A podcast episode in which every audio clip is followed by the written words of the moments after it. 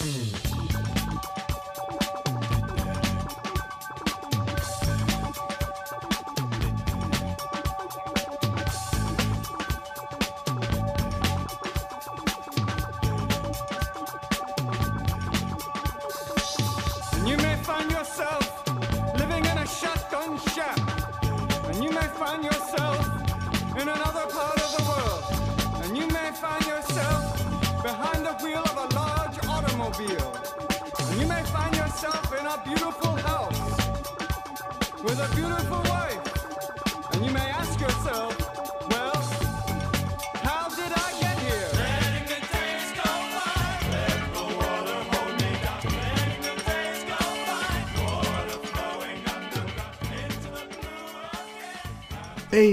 How's it going, everybody? This is Chris. I am so excited to finally welcome you to episode 300 of X Lapsed. This episode's been a long time coming, and uh, it's been a little while since I've bellied up to the mic here uh, for this program. Um, those of you who followed me on, you know, various social media platforms will know uh, what was going on and what's been going on in my life, which uh, made this episode uh, you know, come out a little bit later than uh, I would have otherwise. But at least now I can kind of say that there's a method to the madness here because this episode is coming out on January 31st, 2022, which is the sixth anniversary of uh, Chris's on Infinite Earth. So six years every single day, some sort of content showing up from me. It's a it's a nice little uh, I guess bit of a happenstance there. 300 episodes on the same day that we commemorate six years of uh, putting out content that very few people care about. So, what are we gonna talk about today? Well, I mean, the title of the episode probably tipped you all off here, but uh,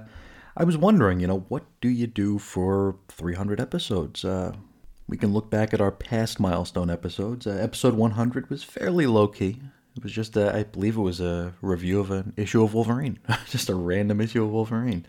Uh, 200 was a little bit more I guess, for lack of a better term, spectacular. Um, you know, that's not an indictment on the quality, of course, but uh, we kind of went all out. I think we put out a 10 to 12 hour episode where we went through the entire uh, Exiten's handbook. You know, we talked about all the entries there, had a great group of folks on to chat and uh, talk about X Men fandom. It was a really, really good time.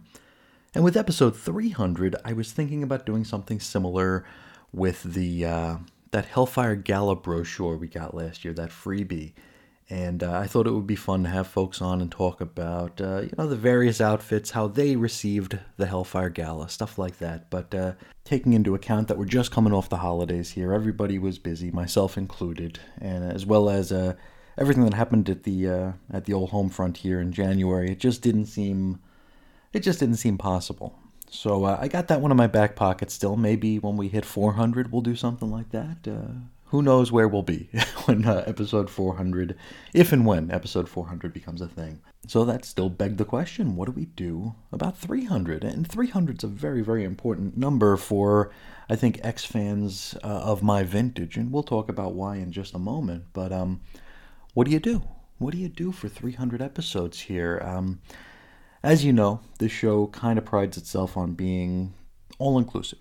You know, we've talked about things that have very, very, very barely, you know, touched on the fringes of current year X relevance, so to speak. I mean, we talked about uh, issues of Power Pack. We we covered an issue of Fantastic Four that had a single page about the demutantifying of Franklin Richards. I mean, we talk about pretty much everything and anything that might affect the the X-Men, the mutants, Krakoa, the you know the whole situation here.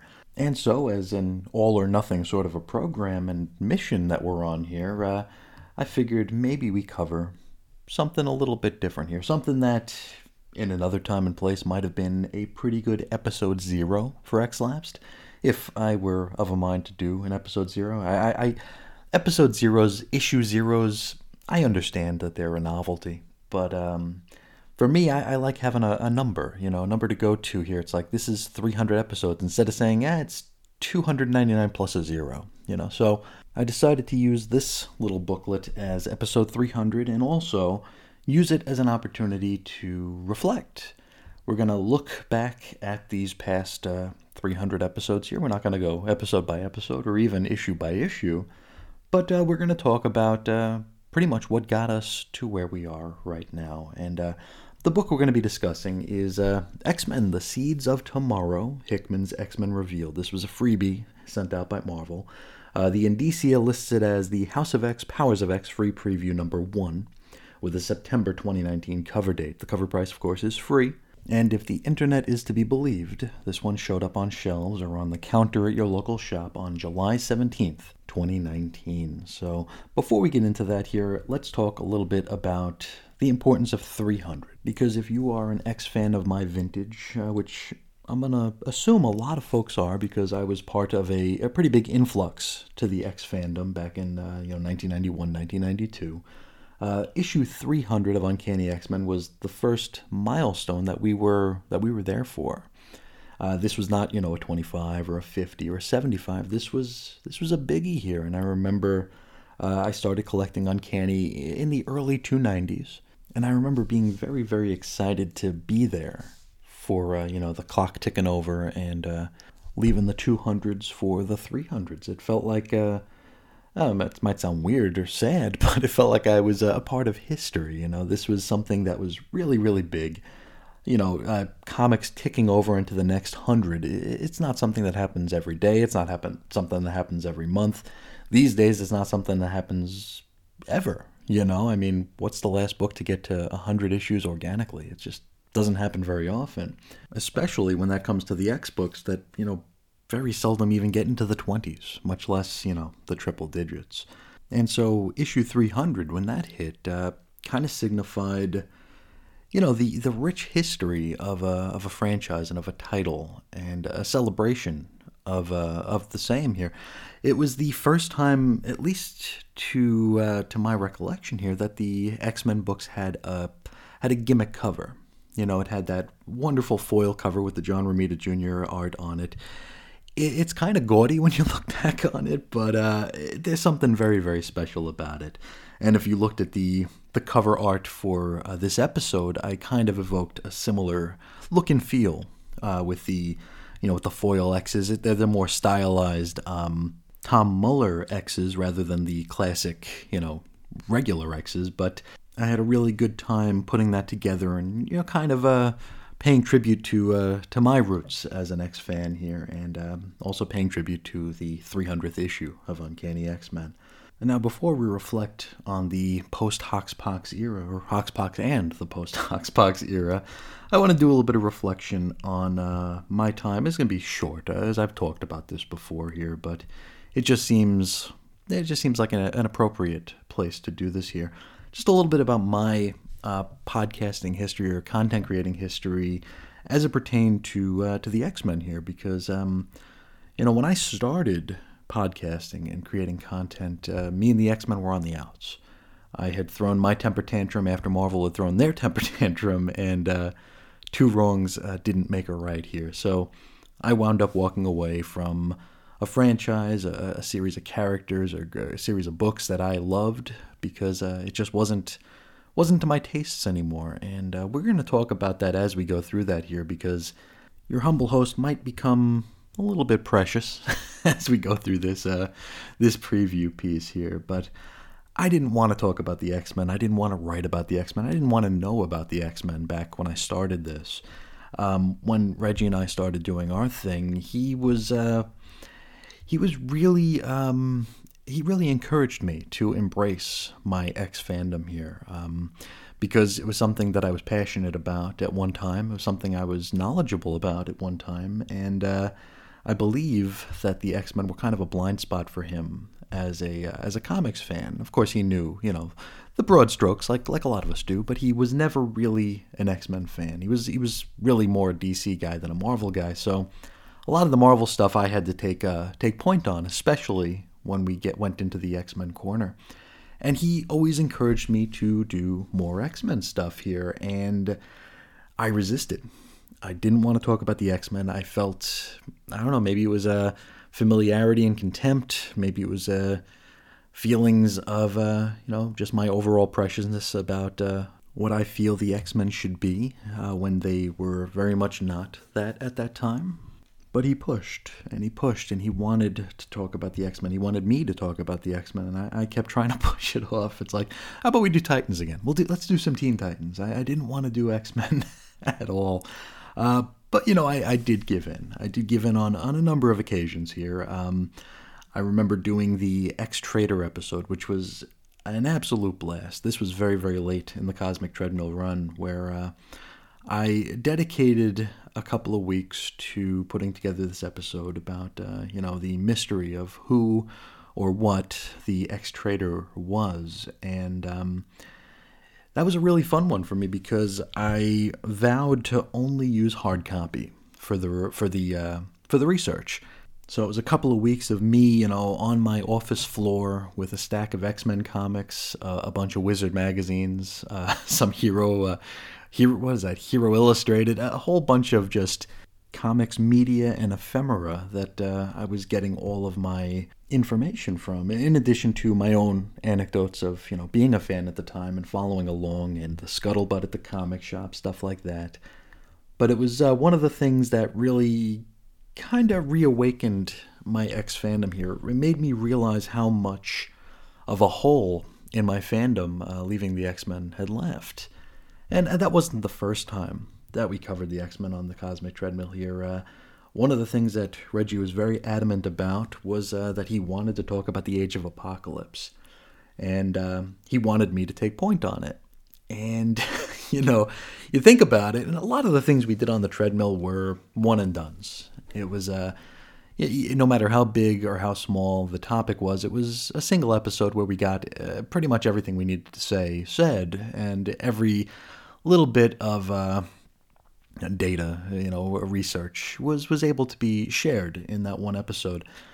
And we figured that uh, the Age of Apocalypse would be episode 100 of the Cosmic Treadmill, and uh, we figured it'd be a long episode because I mean, there's a lot of stuff to cover there, right? There's a lot of books in the Age of Apocalypse. There's a lot of behind the scenes stuff, a lot of uh, a lot of anecdotes to share about just what it meant to the fan of the day and the fears and the theories and all that kind of stuff. And well, uh, much like our uh, Crisis on Infinite Earth series, uh, The Age of Apocalypse became a series. Six episodes long, something like 12 or 13 hours of audio, hundreds of pages of notes and research.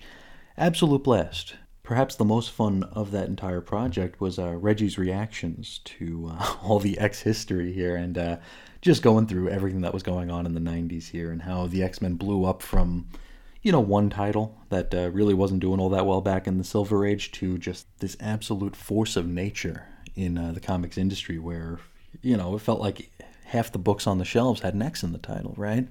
That was a lot of fun to do. Um, didn't make me yearn for the X Men so much. It made me yearn for a certain era of the X Men, just that Age of Apocalypse era. But um, I want to say those episodes came out right around the time that Marvel uh, announced that they were doing another volume of Uncanny, which kind of piqued my interest until I realized that they were going to be uh, weekly and have like the rotating creative teams, and the entire first arc was going to be called Disassembled, and I just I realized that uh, yeah, this was just not for me. So any interest I might have had about coming back was uh, was quickly and swiftly quashed. Um, we did a few more things on the treadmill here. Um, the X Trader thing I mentioned was uh, set to be part of uh, a box set. Uh, you know how we loved our box sets. We put together our little compilations to uh, either re-release or just link to in their in their full uh, full form. But um, I wanted to do a Mysteries of X series of Cosmic Treadmill episodes, which would include things like the X Trader, we also covered um, the enigmatic writer of the Brotherhood, known as X, who uh, was like one of the worst kept secrets in comics history. Uh, we all knew it was Howard Mackie, but um, it, it, wouldn't come out until like 15 years later that it was actually Howard Mackie. But in addition to those two, I wanted to do an episode dedicated to the third Summers brother, which I guess has been revealed a couple of times, hasn't it? Uh, since we have uh, X Men Legends out now, but um, I wanted to cover the third Summers brother, uh, and I also wanted to go uh, deep on the 12. Uh, folks who've listened to this show know that I've oft romanticized the concept of the 12 and was very, very disappointed with how um, the 12 actually wound up around the turn of the century. So those four episodes were going to be kind of a cornerstone of our X Men content on uh, on the channel, and it wasn't really going to go any further than that. I, I, didn't see myself ever coming back to the uh, to the fandom, and uh, I guess I kind of made peace with with that decision and kind of just realized that uh, anything I did regarding the X Men was going to be with a with you know with an eye toward the past. And around that time, I'd even started up a uh, a second show, like a sister show to uh, Chris's on Infinite Earths, called uh, Remarvel, where I was you know just uh, dedicating some time to revisiting some Marvel comics that I'd loved or some Marvel comics that I'd discovered, kind of just trying to not so much relight the fire of my Marvel fandom, but um, I don't know, just kind of pay tribute to my roots in the fandom. And somewhat unexpectedly, it uh, wound up kind of stoking the uh, the uh, smoldering ashes of my X Men fandom here. Just the nostalgia for uh, for these books that you know left such an impression on me during my uh, my adolescence and uh, early comic fandom. I talked about, uh, you know, when I left the X Men the first time, when I discovered the X Men for the first time, when I came back. And it really just, uh, that's what lit the fire. Revisiting these old stories, in addition to all the work that Reggie and I had done on our little mystery series, it just really made me miss this franchise and uh, made me a little curious about getting back in. But I wasn't sold yet. I still wanted to talk about the X Men, I still wanted to do my research on the X Men, but I wasn't yet ready to get hurt again. You know, I didn't want to jump back in uh, both feet.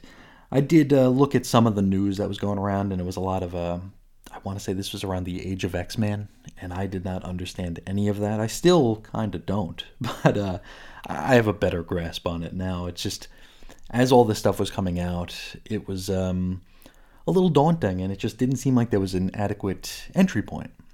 And so I decided to not pursue it and instead just really indulge in uh, nostalgia. And that's when I started a show called From Claremont to Claremont, where I'd be joined by a group of great folks to talk about the interim period of the X Men. It was a probably among my grandest creative plans and also one of my biggest failures as a creator because I didn't take into account that uh, I didn't take into account how much work it was going to be. And uh, with Claremont to Claremont, those were uh, there's only two complete episodes up. Um, there's almost three episodes done, but only two episodes up as a as a full from Claremont to Claremont episode, which is to say a 12 to 14 hour show.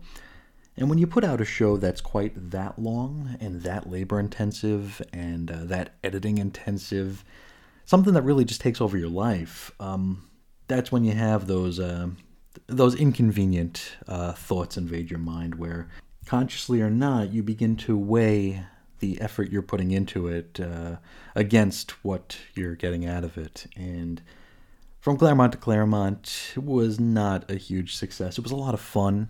I had a great time uh, talking with my friends about uh, some classic comics that uh, we loved and or hated.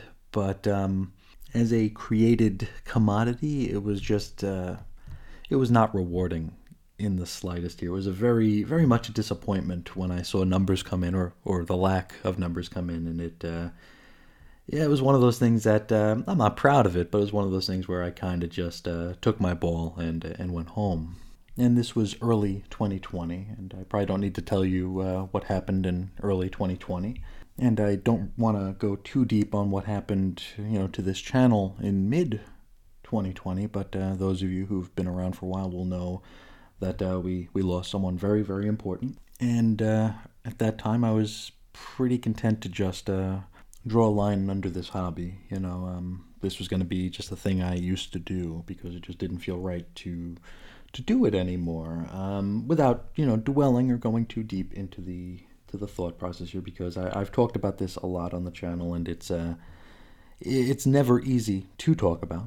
So um, if anybody really wants to hear that, I mean, there are places on this channel you can find it. But um, as a as a way to cope and as a way to attempt to find joy in something that had at one time brought me great joy, that's when I decided to uh, start up this little X-Lapsed project. And as I've said many times before, and I'm, I'm telling the the quick and dirty version of it here, but um, never planned for it to be a daily thing. Never planned for it to be something that was, you know, far-reaching. It was never going to be something that was.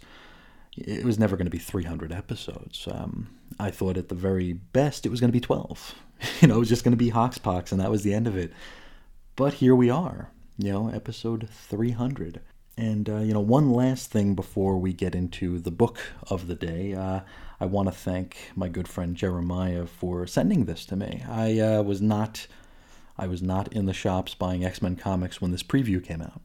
You know, as I'll talk about as we get into it here, the first X Men book of this era that I bought was X Men Volume 5, Number 1, which put me at a tremendous, tremendous disadvantage as it, as it came to knowing just what in the F was going on. So huge thank you to Jeremiah uh, for for sending this my way and uh, having my back while I was X-lapsed. But um, how's about we finally get into this thing here? I think that's more than enough pre-ramble, and I, I, I appreciate you all sticking around uh, through it. If in fact you have, it really means a lot to me. But let me quit yapping about this and start yapping about that. It's time to dive in to the Hoxpox free preview number one from 2019. Now, uh, we'll start with the cover, which uh, features a split screen image of the covers of House of X number one and Powers of X number one.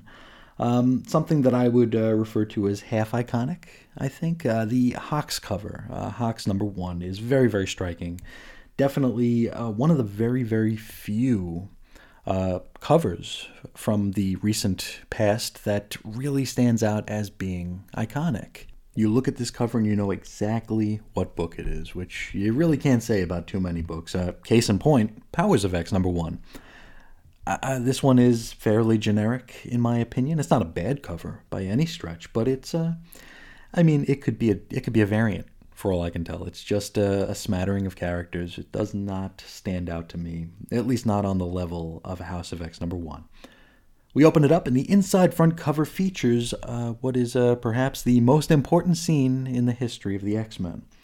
It is that scene of Moira and Professor X's mental chat from House of X number 2, wherein she fills his head with everything she's experienced over the course of her nine previous lives. An important scene, undoubtedly. The most important scene?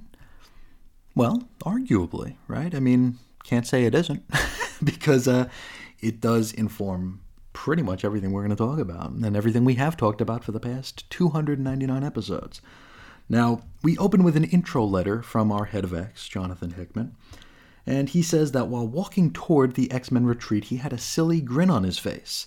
And I'm assuming that was because he had just realized he was going to be able to resell them the same plot they already declined from his Eternals pitch.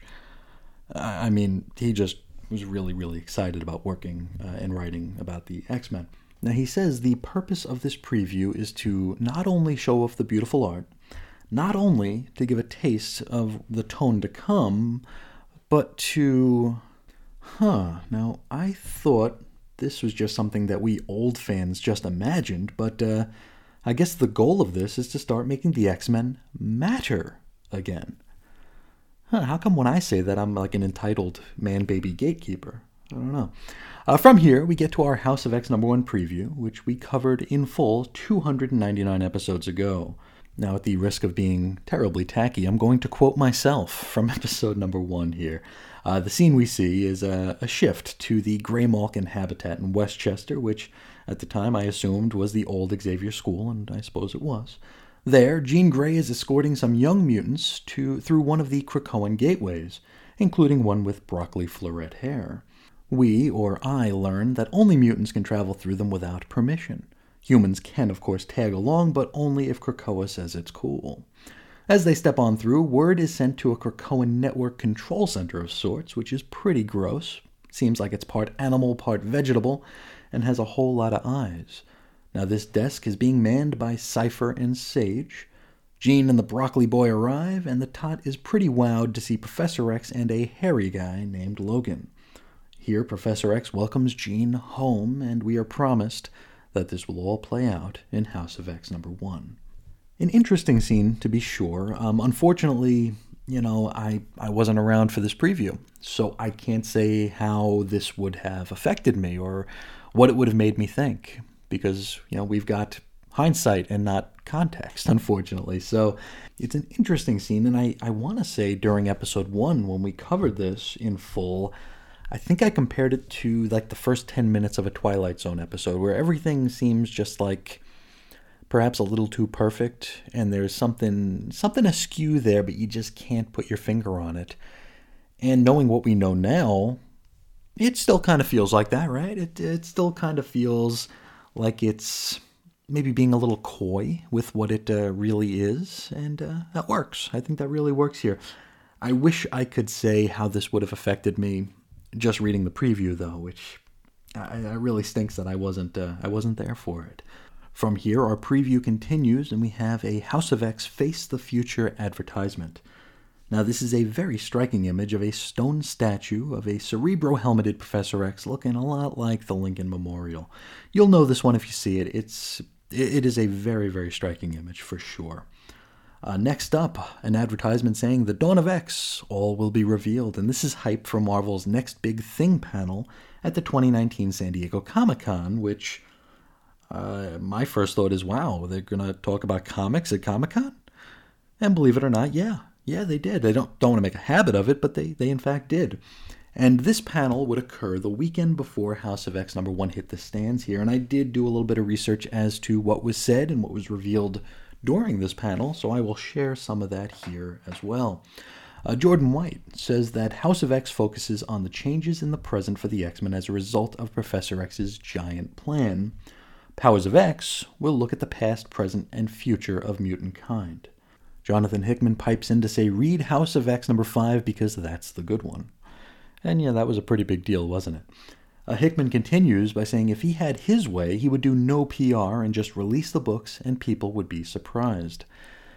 I agree.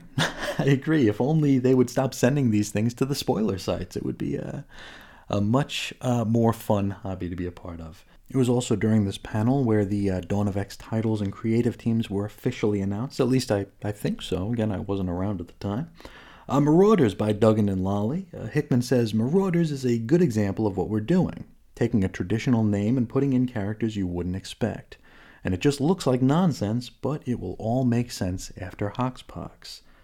Now, Excalibur, Tini Howard, Marcus To. C.B. Cebulski says that this series will see Betsy Braddock ascend into the role of Captain Britain, not unlike Carol Danvers becoming Captain Marvel. I guess because they're they're both women sort of minimalizes uh, what the books might be about, but okay. Uh, X Force by Percy and Cassara. Hickman says that X Force is good. This one's predictable. They're going to throw parties and dance a lot. And uh, we, we did see a fair share of that early on. Fallen Angels by Hill and Kudranski. Uh, Jordan White says that this team will feature Psylocke, but it's not Betsy. New Mutants by Hickman, Brisson, and Reis. Uh, Hickman says, I'm a big New Mutants fan, and we're trying to set things up that will resonate for years to come.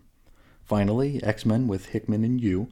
and uh, Hickman calls it a tour de force of the X Men world, featuring every mutant in the Marvel Universe. Well, we'll talk about uh, the kind of tour de force it was a little bit later. Uh, during this panel, Dawn of X Wave 2 was announced as uh, being in the works at least, but no titles were named. A couple of creators were included in the uh, in the announcement, though. Uh, Vita Ayala and Leah Williams, they were name dropped.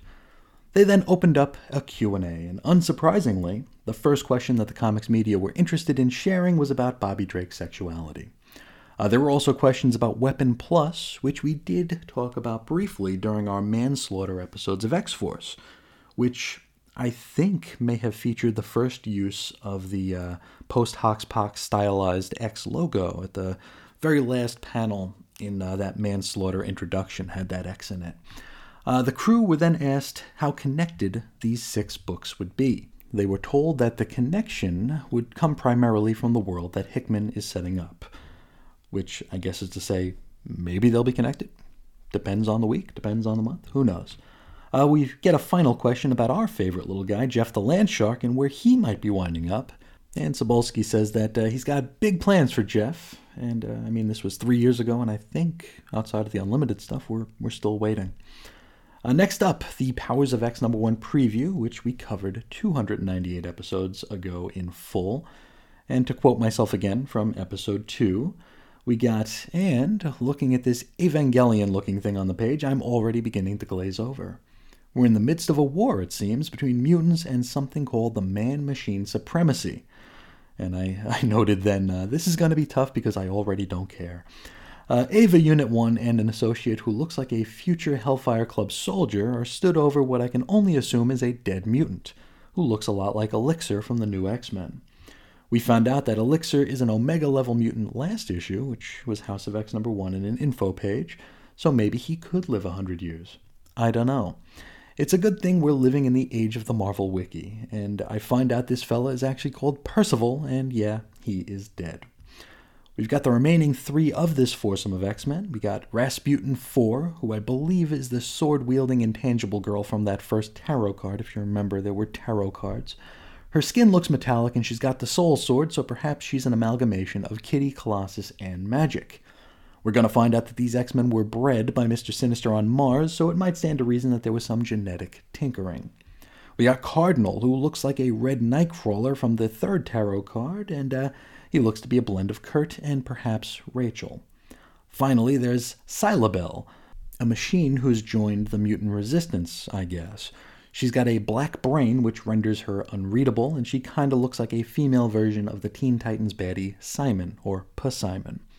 While the Ava unit and the future Hellfire soldier accost Cylobel, Cardinal plants a black seed of Krakoa in the ground. Rasputin unleashes the Soul Sword and attempts to save Cylobel. Unfortunately for her, machines ain't got no souls. And they promise that this will be continued in Powers of X. And, uh, well, this is uh, still kind of a mishigas. Um, I couldn't imagine this selling a single extra copy of Powers of X number one. It might have actually dissuaded people from buying it.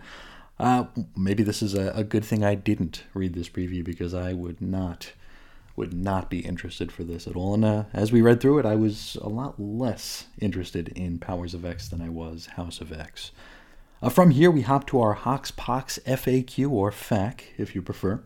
Uh, the questions are what is House of X and Powers of X? We learn that these are the starting point for the next era of the X Men. Quote, these stories will be the foundation for all X Men stories over the next several years and return the X Men to their rightful prominent position in the Marvel Universe. And again, I, I thought we all imagined that they'd been purposely backburnered over Disney and Marvel's no movie rights tantrum. Because, I mean, anytime we would say this or observe that this was a thing that was going on, we were, um, you know, like I said, I think we were man babies. That was the term that was often tossed around, uh, entitled and man babies. I gotta wonder who, uh, who or what Marvel blames on the X Men having been robbed of their quote rightful prominent position in the Marvel universe. I mean, these things don't just happen. This was an orchestrated plan, and it was a plan that worked out the way they intended it to work out. Oh well. Um, next question What is House of X about? House of X is about a pivotal month in the history of the X Men where everything changes for the mutants on Earth. And uh, that's all they can tell us, which kind of begs the question why even say that much? What is Powers of X about? A story about the unknown secret history of mutants in the Marvel Universe. And again, that's all they're going to tell us. Uh, question Which series is the main book? Well, silly, they're both the main book. Each book is equally as important and necessary reading to get the most out of this. And, uh, you know, as, as mentioned, I would argue that House of X was much more important and, um, you know, much more fun to read, but their point is well taken. Uh, which series should I read is the next question, which is basically a retread of the previous answer. Uh, here's one that uh, here's one that I don't like so much. Is the name of the series pronounced Powers of X or Powers of Ten? Well, of course it is Powers of 10, and I will never refer to it as such. Uh, the whole X equals 10 thing isn't near as mind blowing as Marvel and Hickman seem to think it is. It was a little bit uh, of a. Uh, a little bit of a uh, you know eye-opening sort of thing when Grant Morrison did it 20 years ago. Now, mm, not so much. A question: What happens after the House of X and Powers of X series is? And that's a Dawn of X, New Era, yada yada yada. Hickman's writing the flagship. The final question Are House of X and Powers of X any good? The answer is yes. And I mean, what are they going to say? No? Um, next page Powers of X, the Fear the Future ad. And this shows the uh, characters that we now know to be the Chimera, and we looked at them during the Powers of X uh, preview there. Next, we kick off some interviews here. We're starting with Jonathan Hickman, uh, the head of X, and his uh, interview is titled To Me, My X Men, which uh, I think my eyes rolled back just far enough to see the vomit coming up my throat. Um, Marvel asks, "What? Where did you get your X inspiration?" Hickman says, uh, "Claremont and Byrne is a biggie. Jim Lee era is where he really set in as an X fan, he says that his first arc that he read was Uncanny issues 256 through 258, which was the Acts of Vengeance Mandarin Psylocke arc. Marvel asks who uh, Hickman's favorite X character who never got their due was. He says Synch and Skin from Generation X and Cypher from New Mutants. To which, can, can we stop with every writer immediately falling to Doug Ramsey when this question gets asked? I mean, it's enough. Uh, Marvel says, which part of Hoxpox will cause everyone to lose their minds? Hickman says that House of X number two will have a lot of jaws on the floor, and uh, he is absolutely right. Marvel wraps up with, how about them artists? And Hickman says, yeah, they're pretty great. So uh, from here, we hop into our Hickman's Greatest Hits page here, where we go through uh, well, some of Hickman's greatest hits. Uh, Hydra Infiltration, which happened in Secret Warriors, the Complete Collection, Volume 1. Uh, not a book I ever read. Um, and from the thumbnail image they use, which is of a fella in a darkened, monitor filled room, I think I made the right call in skipping that. Next, The Future Foundation in Fantastic Four by Jonathan Hickman, Volume 3. And we've talked about Hickman's Fantastic Four before. Not in a while, but we've talked about it. And uh, this was a series and an era of the FF that I really wanted to love. But as mentioned early on in our X-lapsed visits, I was uh, a little too bent out of shape at the unending rumors that this was going to lead to something of a tabula rasa, or how do you say that? Tabula rasa? I don't know. A reboot, a clean slate reboot of the Marvel Universe, a la the New 52. So I got a little too busy, a little too precious, chewing on the scenery of every issue, uh, trying to look for hints, and uh, I don't want to say I was hate reading it, but uh, well, maybe I was hate reading it. Uh, I, I, didn't allow myself to actually enjoy it, and um, I probably do owe it another look. Uh, next up, Incursions in New Avengers Volume 1, colon, Everything Dies. And if this is the run I'm thinking of, uh, Hickman absolutely killed it with his take on Namor in this uh, run here. I would say out of his Avengers work, this is probably his strongest, in my opinion. And uh, an, an, added bonus uh, every issue of New Avengers didn't end with Steve and Tony saying that the Avengers need to be bigger, which I think was like every single issue of regular Avengers at that point in time. Next up is Infinity, which you can find in the Infinity trade paperback. Uh, this one bored me. Uh, I was all in on it, um, but it just didn't land for me. It didn't. Uh, I didn't like it. Finally, Secret Wars 2015 from the Secret Wars trade paperback. Uh, I hated this one as well, probably for all the wrong reasons. Next up, an interview with Pepe Larraz called X Marks the Spot. And, you know, interviewing artists when like the mission statement of this preview is like being coy about what's coming next, it kind of just feels like they're trying to eat up pages. And that will become more apparent as we go through the line of questioning. We get some real softball stuff here, stuff that nobody, I don't think anybody cares about. Uh, Marvel asks, uh, what X artist most inspired you? Larraz says Joe Mad, you know, Uncanny mid 90s, and Stuart Immonen, who was on All New X Men. Marvel asks, who's Pepe's favorite X character to draw? And uh, he likes drawing a lot of them. Uh, he says uh, Wolverine, Rogue, Storm, Honey Badger, Glob, a lot of them. What's your proudest House of X moment, Pepe? Uh, Larraz says that he feels like the story of House of X really changed the way he conveys story, which, yeah, I like that answer. Marvel wraps up by asking if Pepe Larraz likes working with Jonathan Hickman.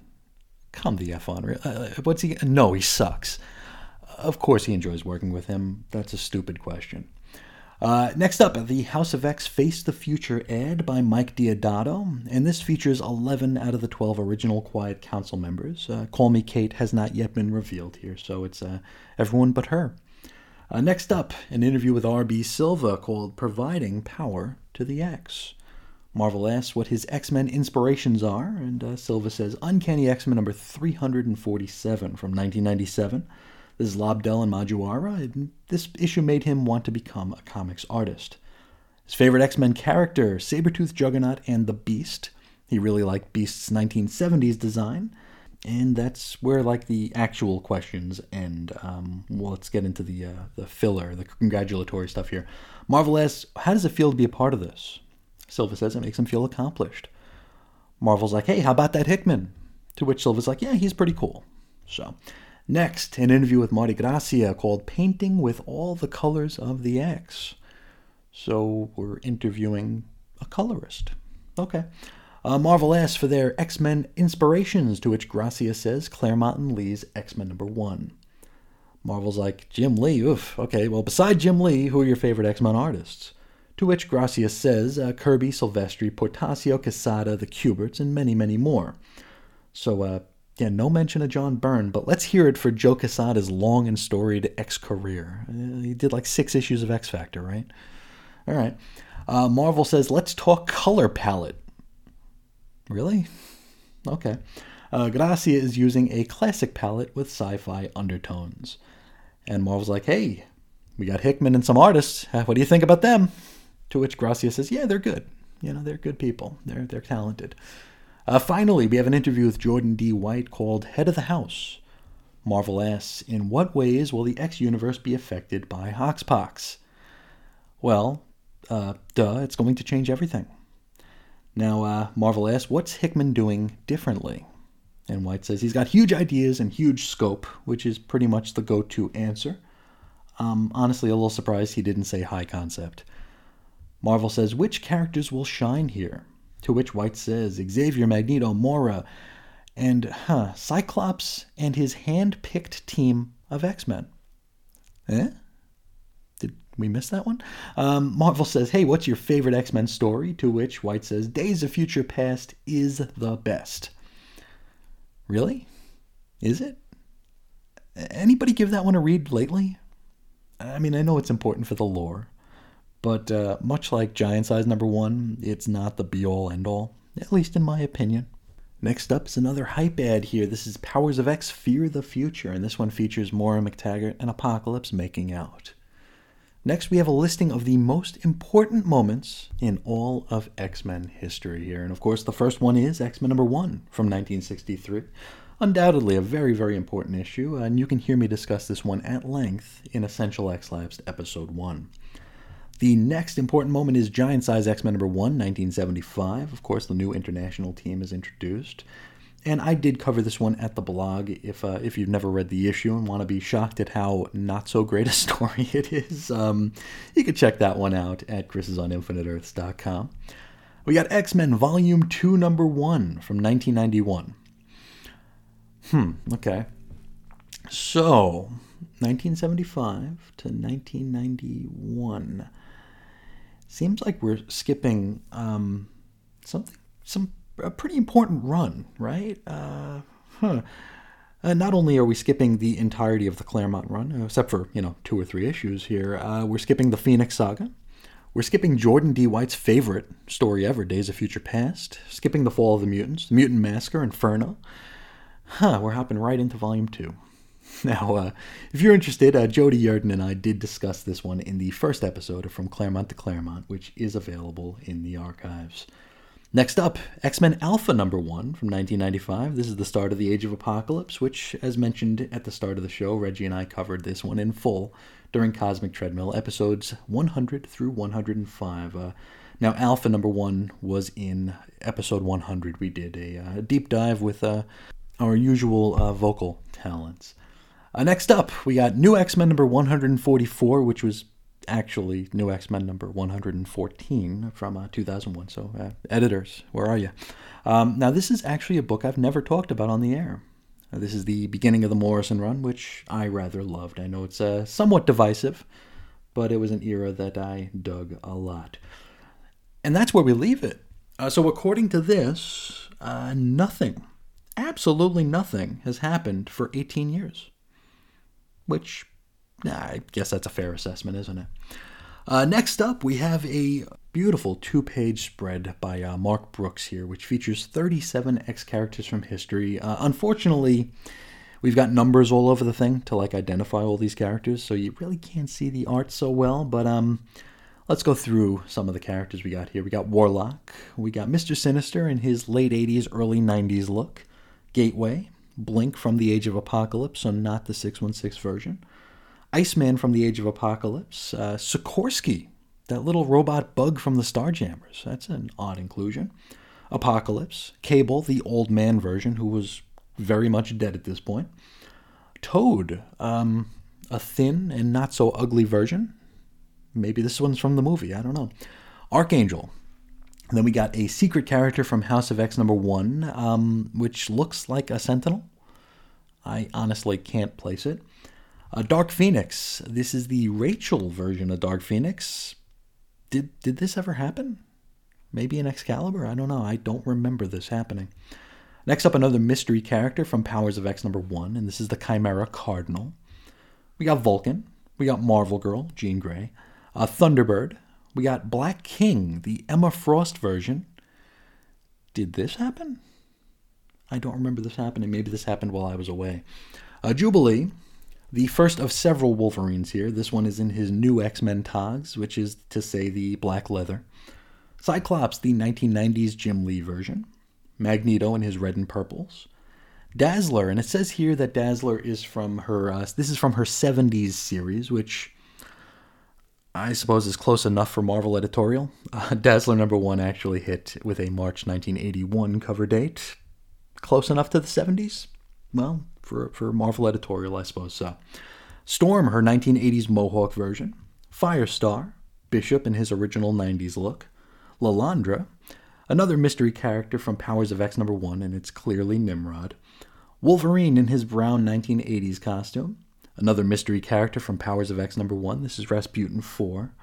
Uh, young Storm from the time uh, around the time of Gambit's first appearance, though uh, I could have sworn she had short hair for this bit, and she has very long hair in this image. Wolverine for a third time, now in his uh, Weapon X helmet. Uh, Moira MacTaggert with her Hoxpox Blossom hat. Charles Xavier. Nightcrawler. Uh, Beast in his 1970s Avengers look, which is to say his look from the time he turned blue to when Frank Quitely turned him into a giant cat. Uh, the ex baby version of Havoc, and a very deep cut here indeed, Bill the Lobster from Fallen Angels. Next up, a few uh, redacted sketch pages from R.B. Silva. And among the characters we see here, we see that Evangelion unit. We see Nimrod. We see uh, the Chimera, Rasputin 4 with the Soul Sword. That uh, Simon looking Chimera was a Cylobel. I, I forgot what, what her name was already. Uh, the Librarian. And uh, the Nightcrawler looking Chimera Cardinal.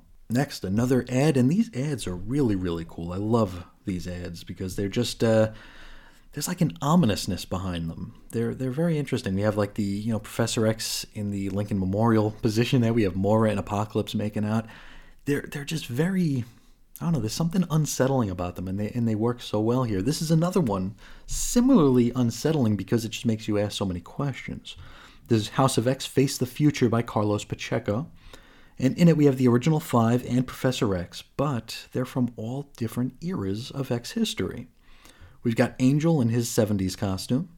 Bobby, he's got his Silver Age snowman look with boots. Beast is the Quitely cat. Uh, Professor X is in his hover chair. Cyclops is, is in his uh, post AVX revolutionary costume, that really, really ugly head sock with the X over his eyes. And Jean is in her Jim Lee's. And now, if you want to learn more about the X Men, we've got some milestone collections to, uh, to put up on offer here.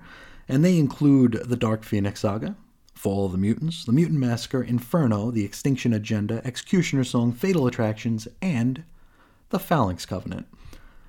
So, uh, there you have it. Nothing of note has happened in the X books since 1994. Um, it's worth noting uh, these milestone trades look so cheap. Like zero effort went into their design. Um, they remind me of like the DC Rebirth trades. They just they they look so like bargain basement. Um, I mean, they make my podcast thumbnails look like masterpieces, and maybe maybe not masterpieces, but they ain't great. These uh, milestone trades just they look very very cheap. Last and well, perhaps least, we get a page full of mutants and their first appearances. So we get some very, very useful information here, such as Angel, Warren Worthington III's first appearance being in uh, X Men number three. okay. Uh, Toad also first appeared in X Men number three. I didn't know X Men number three was such a big deal. So he appeared there and not in the, you know, iconic first appearance of the Brotherhood in X Men number four. Uh, also, M first appeared in Generation X number one. Um, Though I, I guess with as effed up as her history is, that might actually have been accurate at this point. But Warren's first appearance in X Men number three? Is is there is there anybody editing? Anybody? Oh well. That is the entirety of this free preview here. And, and I realize it's silly to complain about something like uh, a free preview, but uh, it's also silly to discuss a pre- free preview. So that uh, ship has most certainly left the dock at this point. Um, Let's talk about it. Let's talk about it. I will definitely give them one thing. This preview had a lot of pages. So it obviously took a little bit of effort. Though, um, you know, without the context of the time, right, and only with hindsight, it's hard for me to say whether or not it was successful in uh, in the message and hype it was attempting to deliver. And of course, that's not an indictment of its quality. It's just that I'm an X fan, and so I'm more inclined to be interested in X stuff. And I was also pulled back in more by the online hype. As mentioned early on, I didn't even realize that this bit of ephemera was a thing until uh, Jeremiah sent it my way. Now, if I wasn't in the content making milieu, I don't know that I'd have been up on this enough to hop back in. So I really can't speak to uh, the success of this. If if this preview piece actually caught your eye and made you go all in on the X books, please drop me a line and uh, and let me know.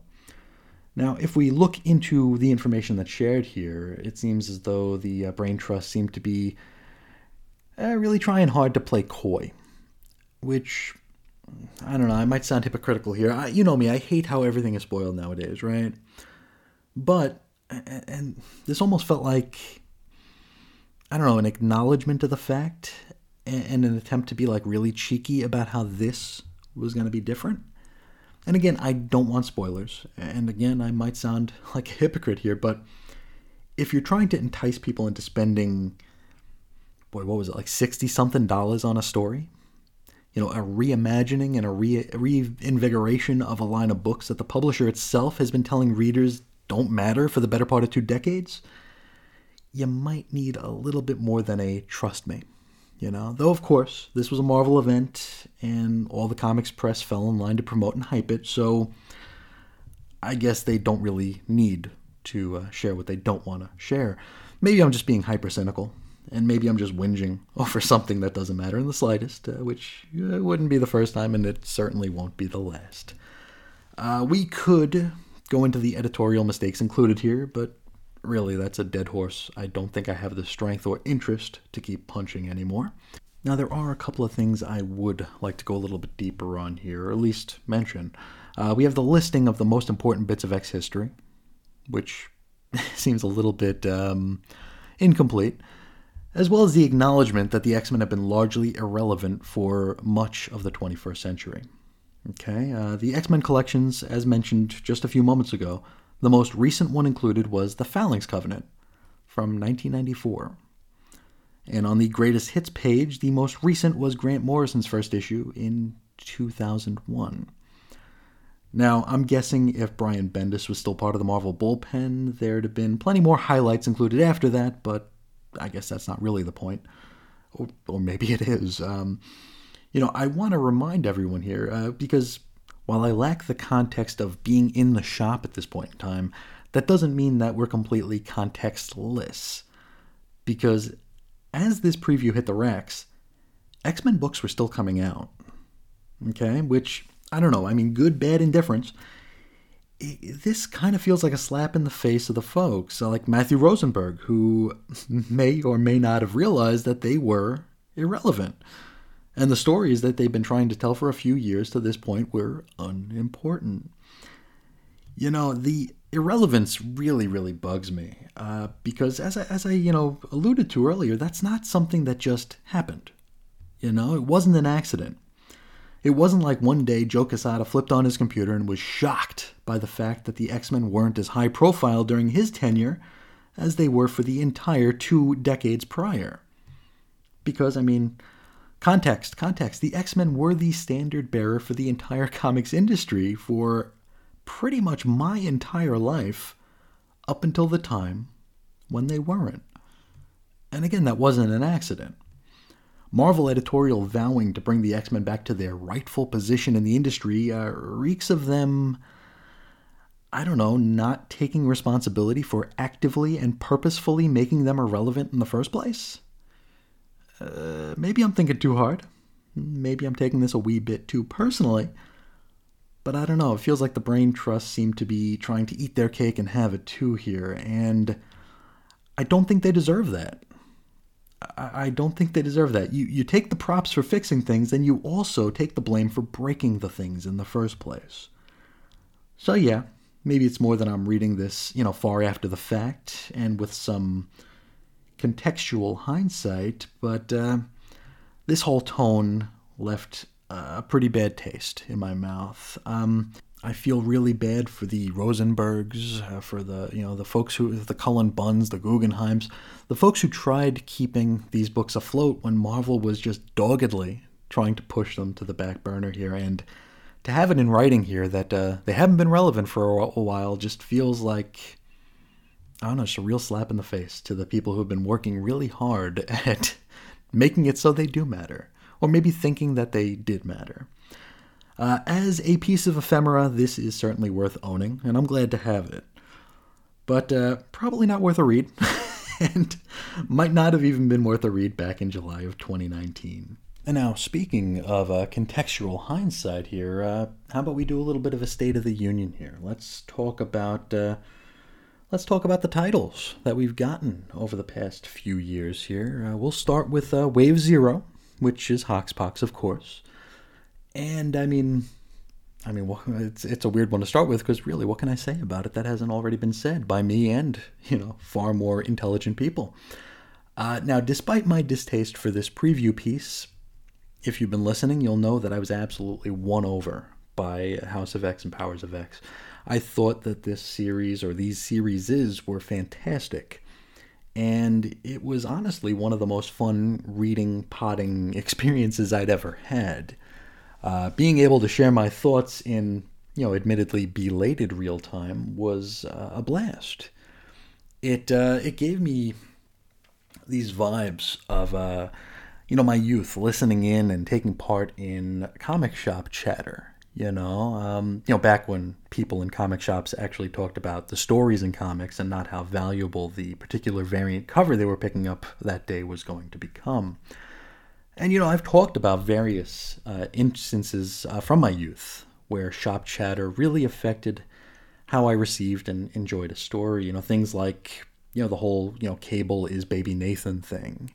Those discussions were a blast. Uh, the whole X Traitor, the theories uh, about that were wonderful.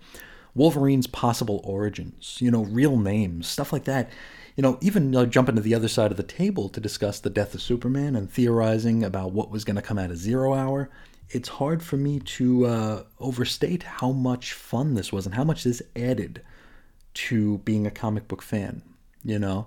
And in putting out these shows and actually receiving a fair amount of non-spoilery non-spoilery engagement, I almost felt like I was a kid again. I mean, there were feelings of anticipation and wonderment and dread, uh, you know, stuff that I hadn't really felt in decades. I mean, that's how strong this story was, and how uh, shoe droppy, you know, the story was. Yeah, I miss the feelings uh, and excitement I had for those first dozen episodes. I mean, I even admitted that I was wrong about Hickman. I apologized even. you know, those were some very fun books and uh, really, really fun episodes to perform. And outside of just a handful of issues that happened later, was probably as good as this Brave New Era ever was. So let's hop into uh, Dawn of X here with Wave 1. Start with the flagship, X Men Volume 5. And uh, as I mentioned early on, this was initially going to be the only X book I was going to buy and follow and read. Uh, like I said, when I started buying X books again, it wasn't with Hox or Pox, it was with X Men Volume 5, Number 1. I figured that it would be all I needed in order to catch myself up. And well, that didn't work out so well for me. I was very, very confused at the time, both in the story and out. Because, I mean, at the time, I, I conflated a lot of the big X announcements around that time because I was kind of on the fringes. I wasn't, you know, I wasn't ankle deep in anything. I was just on the fringe. So I honestly thought that Hox and Pox were part of the Age of X-Men Mishegas. You know, I, I didn't know what was what. I didn't know what was going to matter. I didn't know what was real, what was fake, what was a different un- universe. I just didn't know. So I did buy, and uh, I think I read X Men number one on release day. At least I started reading it because later on that same day I was on a plane to New York, so I didn't read the whole thing. But when I got back, I finished reading it, and I was totally lost. Um, and I put it down. I wouldn't give it another shot until a year later when uh, X-Lapsed was a thing for episode 13. And, uh, you know, right off the bat and with a fair amount of context, uh, I really liked it. So when we covered it here on the show, I was very positive about it. I was a little trepidatious, but I overall came away, you know, with a very, very positive feel. And I thought that we were going to be getting a team of X Men doing X Men things to follow, kind of like the Hoxpox preview advertised with, you know, Cyclops' hand picked team. Unfortunately, that's not what this volume turned out to be. And as I said before, it felt uh, more like an X Men Unlimited in that it was, uh, outside a couple of issues, just kind of flavor and garnish for the era. And that's not to say that there weren't some very, very strong bits here, because there were you know, two off the top of my head were the ones that we always talk about. That Mystique issue, which was wonderful, and the Crucible issue, which followed, which another one, which we talk about that one probably too much.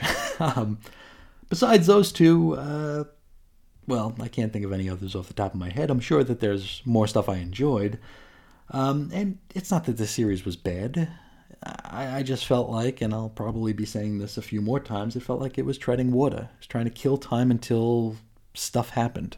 Our next title is Marauders Volume 1, which is a series that uh, I had zero interest in when I saw it on the rack, but I don't know why. I just I decided to grab it uh, kind of on a whim, you know. And uh, for the first several months of this era, Marauders was, in my opinion, probably the best of the bunch. And I'm pretty sure I've called it like the most consistently good book of the line, which isn't to say it was the best book month in and month out, but most consistent it was never really a disappointment. Uh, that would that would come later, and I'm already kind of bracing for how the next volume will play out. But uh, well, we'll worry about that another time. Now, up until X attends, uh, Marauders was rock solid and almost always a really really good time. We had a great ensemble cast before Duggan forgot about ninety percent of them. Uh, we had actual humor till Duggan forgot how to be funny. And uh, we had a, pretty great mystery before, well, before that was backburnered for incessant gala prep. Uh, highlights off the top of my head include the opening arc and uh, Emma's opening of the uh, Moira MacTaggert Hospital, uh, which I really thought was leading somewhere. I guess it didn't. Uh, next, X Force Volume 6. Now, as we started working our way through the Dawn of X number ones, um, I started to think that X Force was gonna wind up being the low key flagship book because it had something of a consistent cast and team.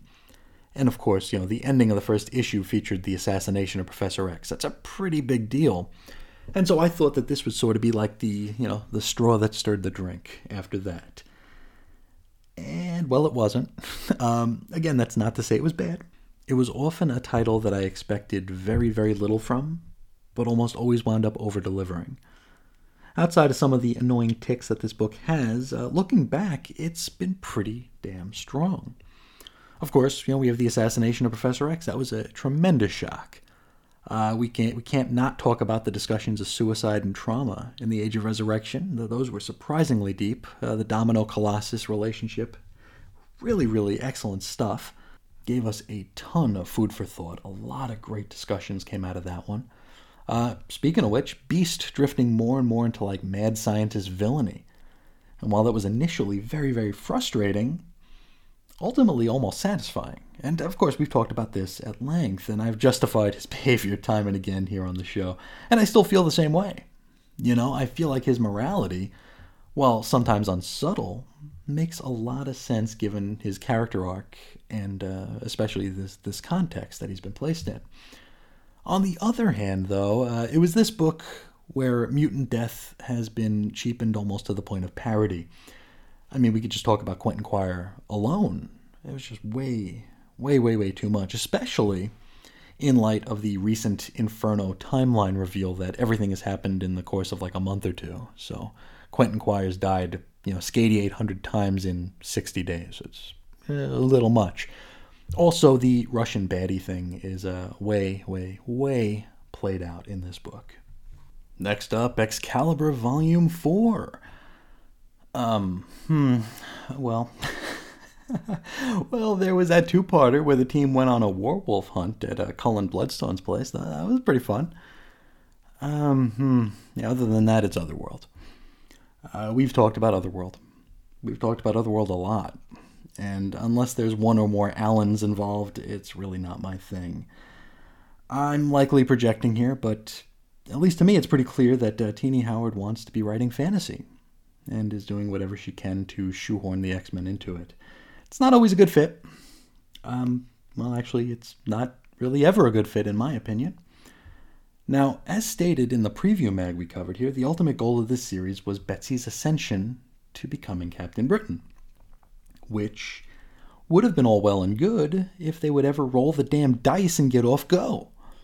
I feel like every single issue we cover is based around Betsy trying to prove that she is Captain Britain.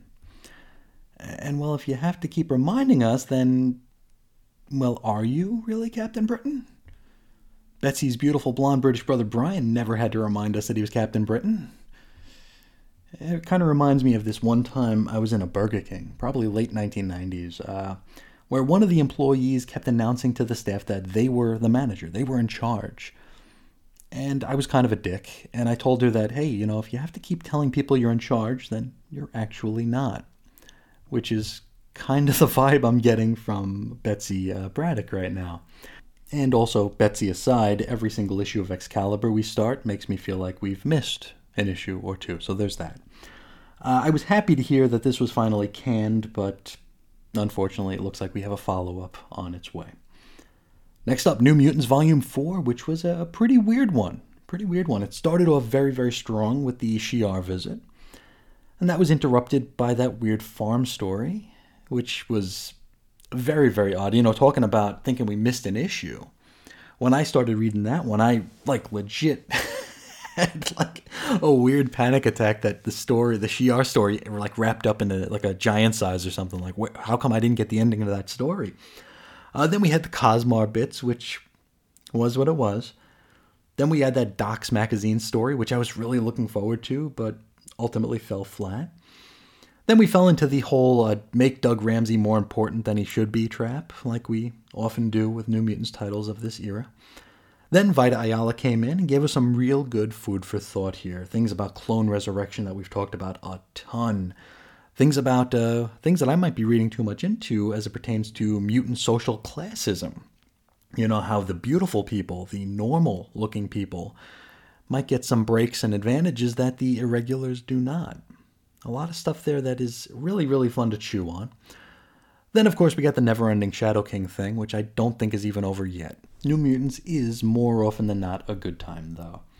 Uh, finally, Wave 1 wraps up with Fallen Angels Volume 2, which Hmm, uh, the first uh, 100% miss of the line, perhaps? I mean, it's been well over a year since we wrapped up our Fallen Angels discussion, but uh, in our very small circle, it's become somewhat legendary as a cautionary tale in not and how to not tell an X-Men story. Well, until X Corp and X Men Green, anyway. Uh, the art was nice, though. Uh, Szymon Kudranski, uh, really, really good work there. Fit the tone of the story. It's just uh, the tone of the story wasn't all that great let's hop over to wave 1.5 here, as I'm calling it. This is some side stories that came in, not uh, ongoings, but uh, you know, little flavor bits here. We have X Men plus Fantastic Four, that four part miniseries, and this was one that I'd been looking forward to since reading X Men number one. Because, you know, the fact that Franklin Richards, who was still immune at the time, very seldom got wrapped up in the X Men stuff, uh, made this very interesting to me, especially given the new Krakoan status quo. what didn't work for me about this series was how the X Men came across as lunatics, villains, just nuts. And of course, how it was rendered an afterthought almost immediately afterwards. Franklin was demutanted, and the entire flare up between the families was kinda quashed. Now, it did give me the opportunity to check out some Chip Zdarsky work, which was really, really good really good. Made me miss the Fantastic Four. Made me wish that Zdarsky was writing the Fantastic Four. Next up, Empyre X Men. Um, I don't know if just uh, if I should just do a sound effect or just say it was a cash in. Uh, we'll just say it was a cash in. I'll leave the sound effect out of it. Uh, next up, Juggernaut Volume 3, which was a pretty big surprise and one that I probably wouldn't have even checked out if the first issue wasn't included on the coming soon page. But I did check it out, and it was pretty great. Um, had a lot of fun with this miniseries. It gave us a nice break from the headier and high concept Dawn of X stuff while still kind of dancing on the fringes of the line. So, a lot of fun there. This is one I would definitely recommend checking out if you haven't already. It's it's a breezier read. It's uh, the art is wonderful. It's just a it's just really fun. It was a great palate cleanser for me personally on the show. Uh, next up, we got the giant size X Men one shots, which were kind of a mixed bag. Um, might not be fair to say because they were advertised, at least I, I can recall them being advertised as artist showcases. And, you know, using that metric and that metric alone, well, they were a success. Got some really, really wonderful art in these one shots. Story, though? Eh, well, that's a whole other thing. Uh, uh, it was a pretty weak storyline, and uh, only really worth it for the art. Let's jump into Wave 2 here. Uh, we're going to start with Wolverine Volume 7. And I mean, it was just a matter of time before Wolverine got a series again, right? Uh, they even jokes they even joke about it during the preview mag here. It's like, hey, you know, you never know, maybe Wolverine will get a book too. Uh, this, I mean, we say mixed bag. This was kind of a mixed bag. Now, as a sister book of sorts to X Force, we got a lot of Russian baddies here. We had vampires, uh, but we also had a pretty fun story with Logan and Maverick at the Legacy Auction House. Uh, plus, we met Jeff Bannister, who has turned out to be a pretty fun addition to Wolverine's cast. We also got some quotable cringe dialogue. You know, uh, ride or die has become part of my vernacular, but I only ever utter it when it makes absolutely no sense to do so. So if you see me out in public and I say ride or die, uh, just a, you know, nod and, and walk on. Now, as with pretty much every time we cover an issue of Wolverine, there really isn't much to say. You know, it's often a decently fun read. The art's usually wonderful. It's just something of a chore to actually think about things to, you know, say about it. It really doesn't lend itself to analysis. Uh, next up, Cable Volume 4, and that's one I think I think we all collectively rolled our eyes at when it was announced. Like, do we really need a kid cable book? Well, this one definitely over-delivered. um, and one of the canned books that I most miss.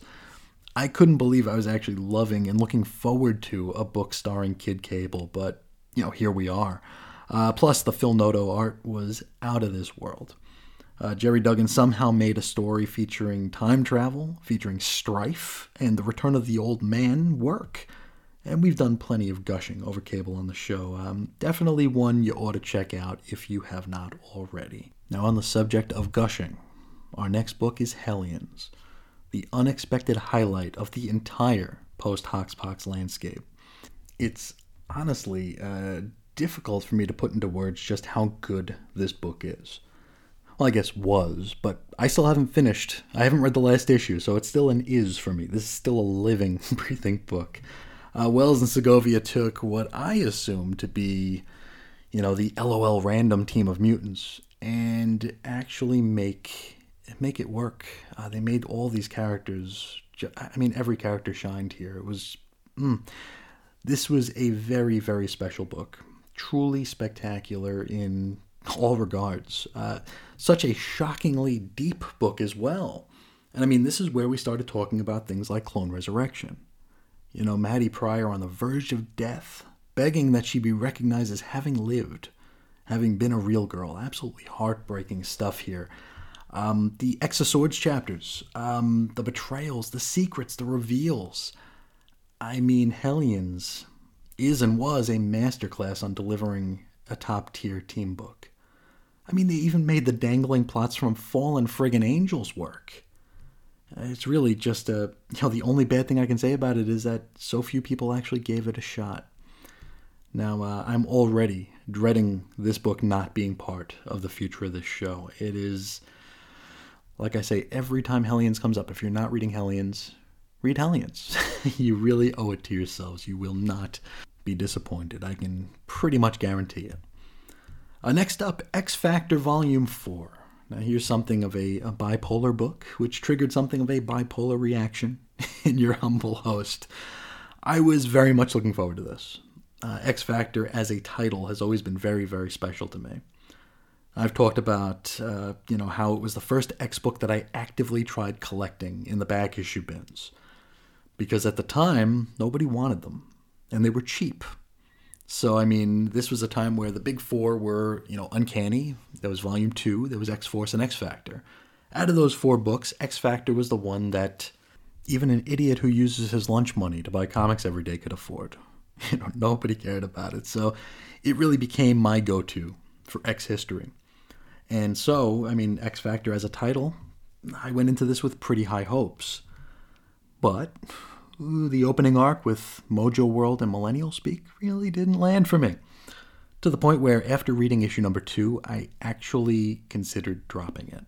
I feared that it would cause me to become far too negative on the air here, and I didn't want to be that guy. And boy, I miss the days before X Corp and X Men Green. now, I even asked some listeners for their thoughts on it as well. I ultimately decided to keep it, you know, keep on keeping on, and uh, I'm glad I did because after those first three issues, this title really, really started to win me over. The writing, the art, the cast, it literally became a highlight of the month. And then they canned it. And the way they canned it really added insult to injury. X Factor didn't even get an opportunity to wrap itself up.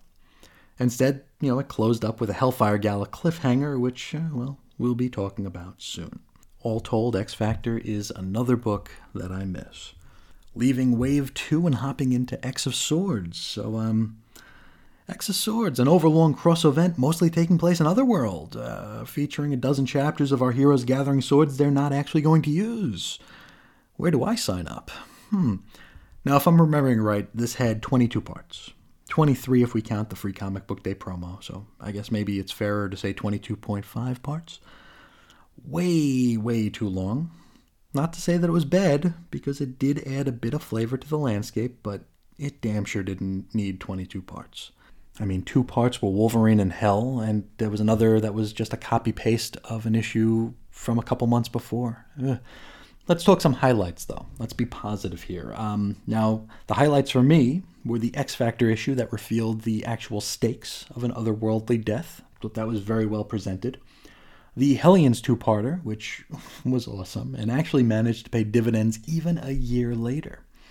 Also, the Dinner Party two parter by Duggan and Percy, which made the generic warrior characters that we didn't care about actually matter. That was a great, great bit of storytelling. And finally, it was pretty cool to see uh, Gwenpool show up for one panel in the last issue. Let's move on to Wave 3, The Reign of X. We got new titles here, including Sword Volume 2, and as you guys know, this is one I wanted to dislike. I've mentioned this time and again. I'm not a fan of how Al Ewing conducts himself online. But, damn it, he's a pretty good writer. so uh, I can't say anything bad about this book. There is a bit of uh, something unfortunate about this series. And it has nothing to do with the creative team. It has nothing to do with, with really the cast. It has nothing to do with anything other than the fact that it never really got the opportunity to get off the ground because it kept getting swept up in far too many crossovers and events to really establish its own identity. It's got a really fun cast of characters, they just don't get the opportunity to shine. When it did get the chance to stand on its own, it was very, very, very strong. We've had issues dedicated to WizKid, uh, issues dedicated to Manifold. I mean, really good stuff. And uh, I'm, you know, I'm not sure what X Men Red is going to wind up being, but I'm thinking it's probably a space book.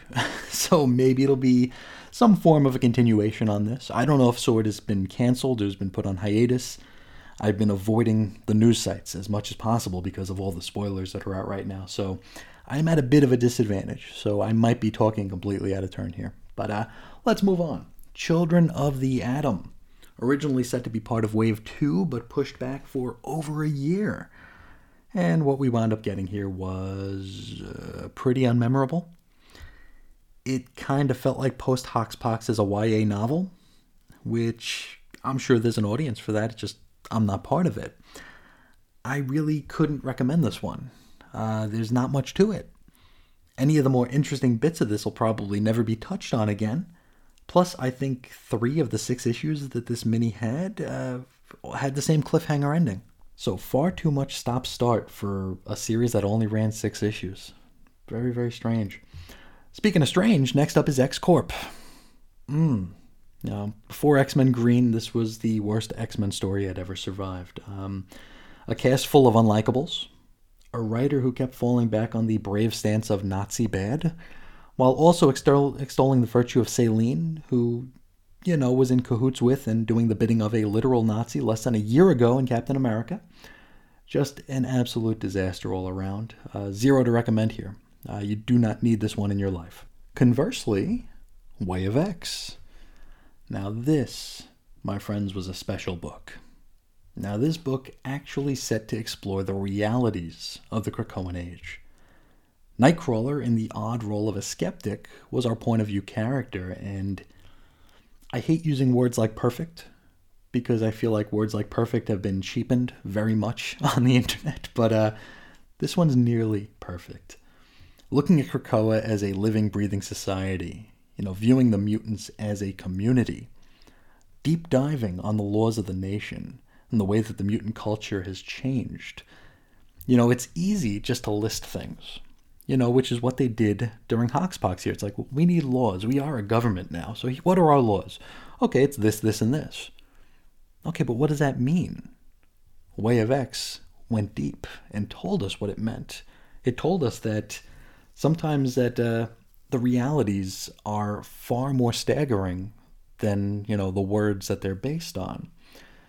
You know, this was this is a special special book. I mean, all the while while Nightcrawler is examining the realities of this new world, there's this looming evil percolating on the fringes. You know, this, along with Hellions, truly shows the potential of this era. They embody what's so special about it. It's just a shame that so few people actually read these two books, relatively speaking. It didn't end all that strong, but I'm guessing that's more of an editorial issue than anything.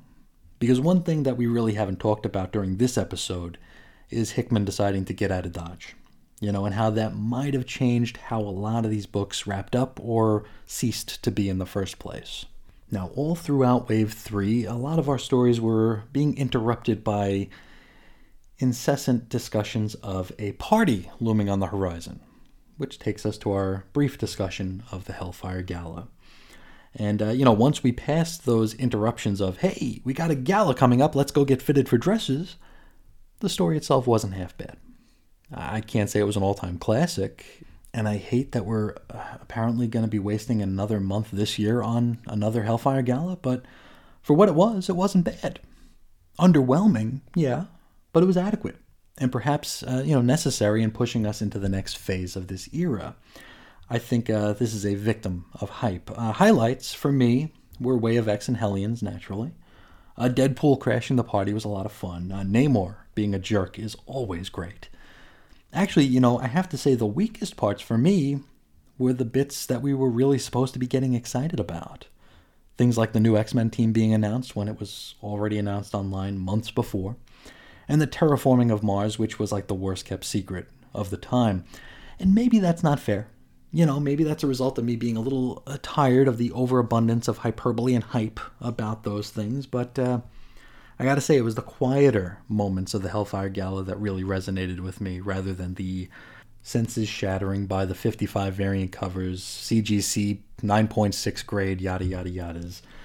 Quiet bits are great. The rest of it wasn't bad, but I don't know, a little underwhelming. Let's get into Wave 4, which will kick off with X Men Volume 6. And uh, this is a series that my hopes have kind of been tempered on.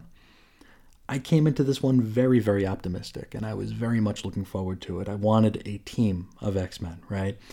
But at this point, uh, at least in my reading, we're five issues in, and two of those issues have been filler. And it's already been announced that we're having another X Men election. So the team that we waited so long to put together, that was hyped from pillar to post, already has an end date before the first friggin' story arc even wraps up. So why should we be excited about the next election? Hmm? And I, I have to mention here, uh, I'm pulling my uh, my man baby card here because I have abstained from voting in this election. I'm not gonna I'm not gonna take part. I, I, am a conscientious observer.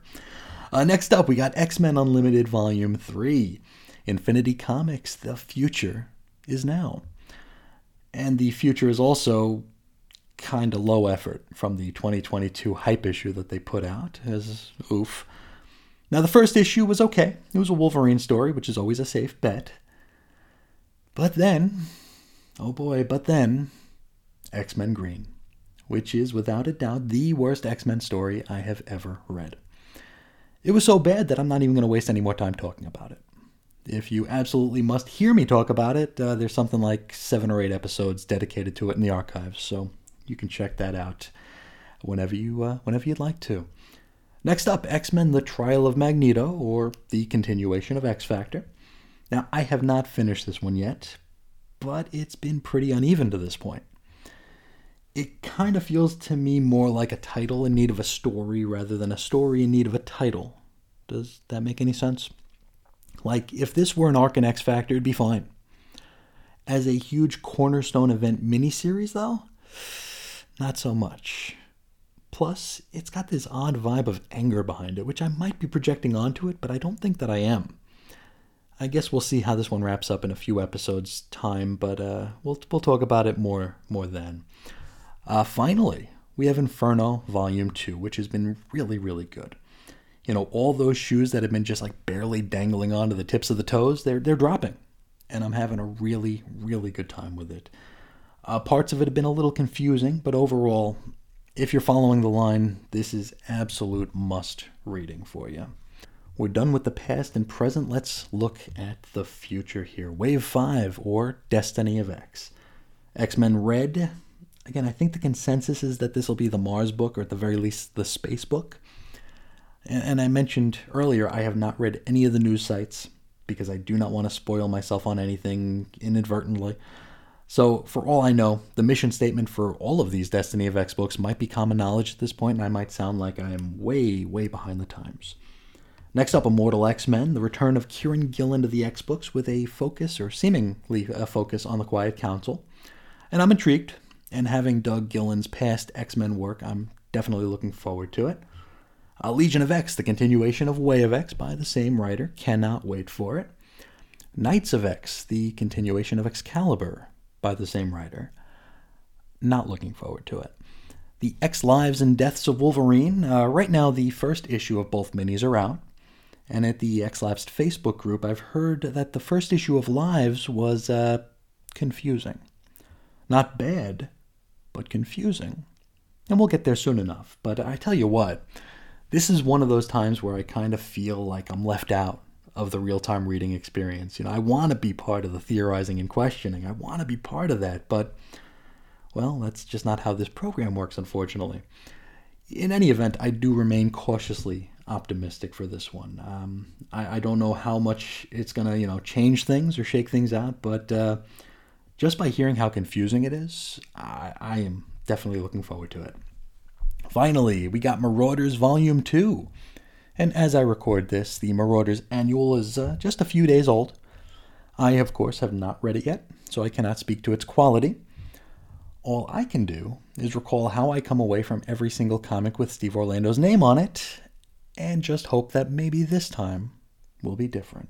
But I think that's where we will leave our little uh, trip down memory lane and State of the Union address, and uh, let's hop into the mailbag here, and hopefully hopefully my voice can uh, can stay a thing because uh, I've been talking for nearly two hours at this point. So uh, let's get into it here. We're going to start with Jeremiah, who says, "Hard to believe you're going to be hitting number 300. That's quite an accomplishment. Feels like a lifetime ago that you were kicking off Hox and Pox episodes and I got to join you for one.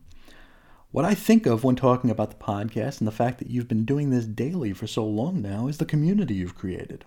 I bought into the relaunch because I wanted to be part of the conversation with my friends. When you started the podcast, that rekindled that desire.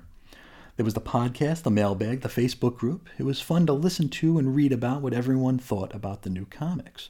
The non the non-team book X-Men, Don't Call Me Kitty, Otherworld, all of it. It was great to be part of that club. Then came the Essential Show. That really grabbed my attention because I was very behind on the main books. These were comics that I'd never read and didn't intend to. Listening to you discuss these comics, despite the fact that they're usually pretty simple, silly, and let's face it, a little boring story wise, is engaging. Throw in the addition of the letters pages and the bullpen bulletins, and a good show got even better. Finally came the Patreon and the Point One show. Those wild Submariner stories are really something. I'm glad to have the opportunity to support what you do with something other than the occasional email and retweet. All in all, you've created and cultivated a place where I can go to for daily dose of X comics, whether it be the Silver Age, the Modern Age, Facebook, or Twitter, and I really appreciate that. Thank you, Jeremiah. Well, thank you so much, Jeremiah, and uh, you know I I can't say enough how special the uh, community is here. It's it's a wonderful group, um, just uh, so supportive and uh, so engaged with these books here. You know, I talk a lot about passive engagement, um, which I'm sure accounts for a great deal of everybody's listenership. But um, it, it's wonderful to have people who are who are listening and taking part and uh, adding to to the discussion here. It makes me feel like uh, like this is a less lonely endeavor because you know I usually say when I have a milestone like like we're doing right now that you know I, I hit uh, you know stop on the recording and I look around and I'm just uh, you know some idiot sitting in a room by myself talking to myself. You know, the dancing girls don't come in, the confetti doesn't fall from the ceiling. It's just uh, another day.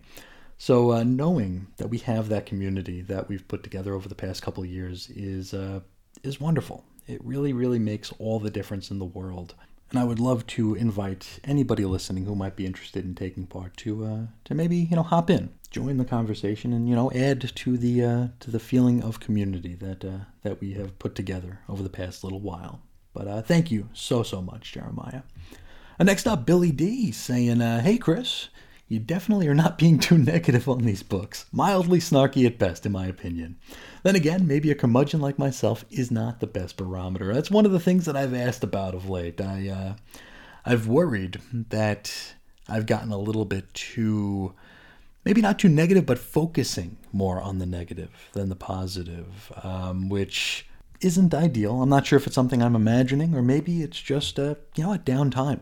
You know, maybe I'm not the only one feeling this way, but uh, I do often wonder about that. Uh, Billy continues, I only listen spottily to the non essential episodes, but I feel you're always on top of the content and fair with your assessments. Now, my first issue of Uncanny was number 300. I think I'd read something before that, but I can't remember which X title it was. I quickly read through everything current and immediately went backwards into the bins. It wasn't long until I discovered Claremont and Byrne, which are still some of my favorite comics to this day. Cockrum, too. Looking forward to listening to lots more content from you in 2022. See, I wasn't just whistling Dixie when I said number 300 was a big deal, huh? people, people know Uncanny 300 for sure. But uh, thank you, thank you so much, Billy. Next up, Andrew in Belfast. He says, "I can't believe it's 300 episodes of X Lapsed already. Just wanted to drop you a line on reaching this important milestone, or as DC Comics likes to call it, an anniversary, and to say thanks for being a, a consistent companion in my headphones on many pandemic walks and lunch breaks. My wife informs me that we are around week 100 of working from home at the time of this writing, and the start of the pandemic seems a long time ago now.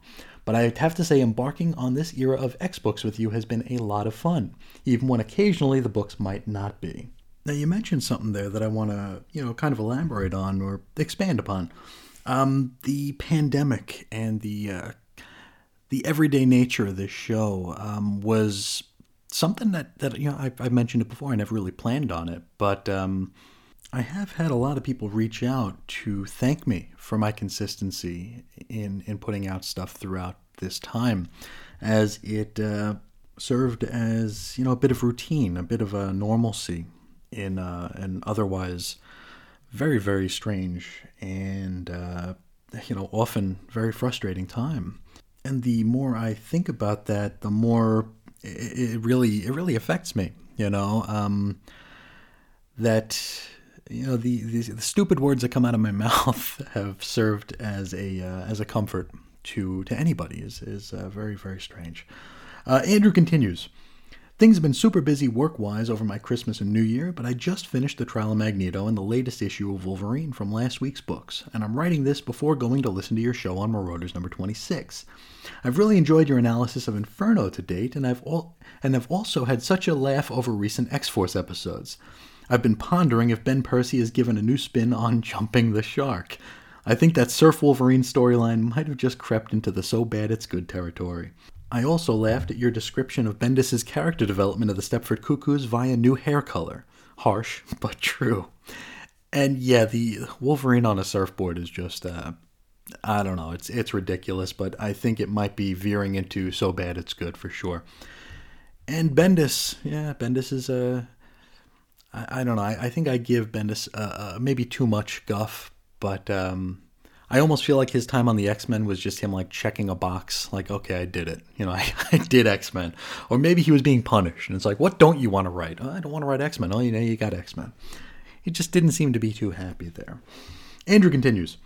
Anyway, you asked for some X highlights from over the years, and given that we're of a similar vintage, I probably won't surprise you by my choices.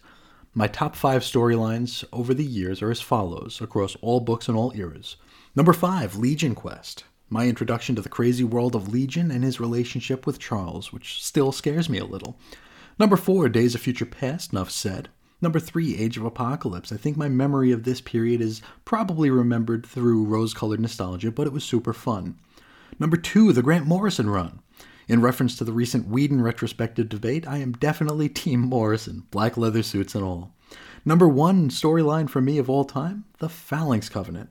Did Banshee ever look as cool as he did in this storyline? This is the storyline that sealed the deal for me and made me an X Books fan for life.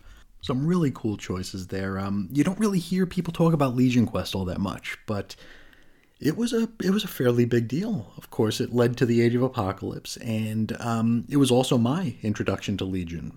I, I didn't know who this character was. I, I had not read New Mutants to that point, and I remember, like the you mentioned that uh, his relationship with Charles is uh, still a little bit uh, weird, and uh, also Legion's uh, relationship with his mom was very very bizarre there because uh, I don't know if all the comic readers of the day were just dirty perverts, but yeah, there was a there were some incestual undertones in Legion's relationship with his mother there when he went back to the past.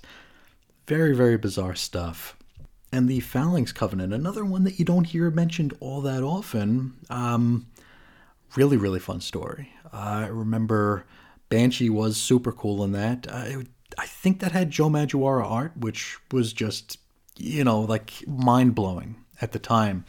It, it's funny, like, uh, I think with hindsight, I think hindsight changes a lot of things here where we don't recall things quite as fondly. You mentioned the rose-colored glasses, and yeah, those are those are definitely at play here. But when Joe Madureira first hit the scene, it was like nothing else I'd ever seen before.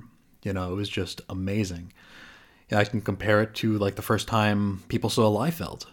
Like we all scoff at Liefeld now, but when Liefeld first showed up, it was just like I've never seen anything like this, and uh, it was I don't know if we want to say impressive, but it definitely impressed upon an entire generation of readers and artists. Um, now, Andrew continues. Also, I gotta say the Hickman era has me thinking of Phalanx Covenant and the Morrison fun a lot recently. Now, since it is a milestone episode, I'd also like to give some hot, probably awful takes on some other storylines over the years.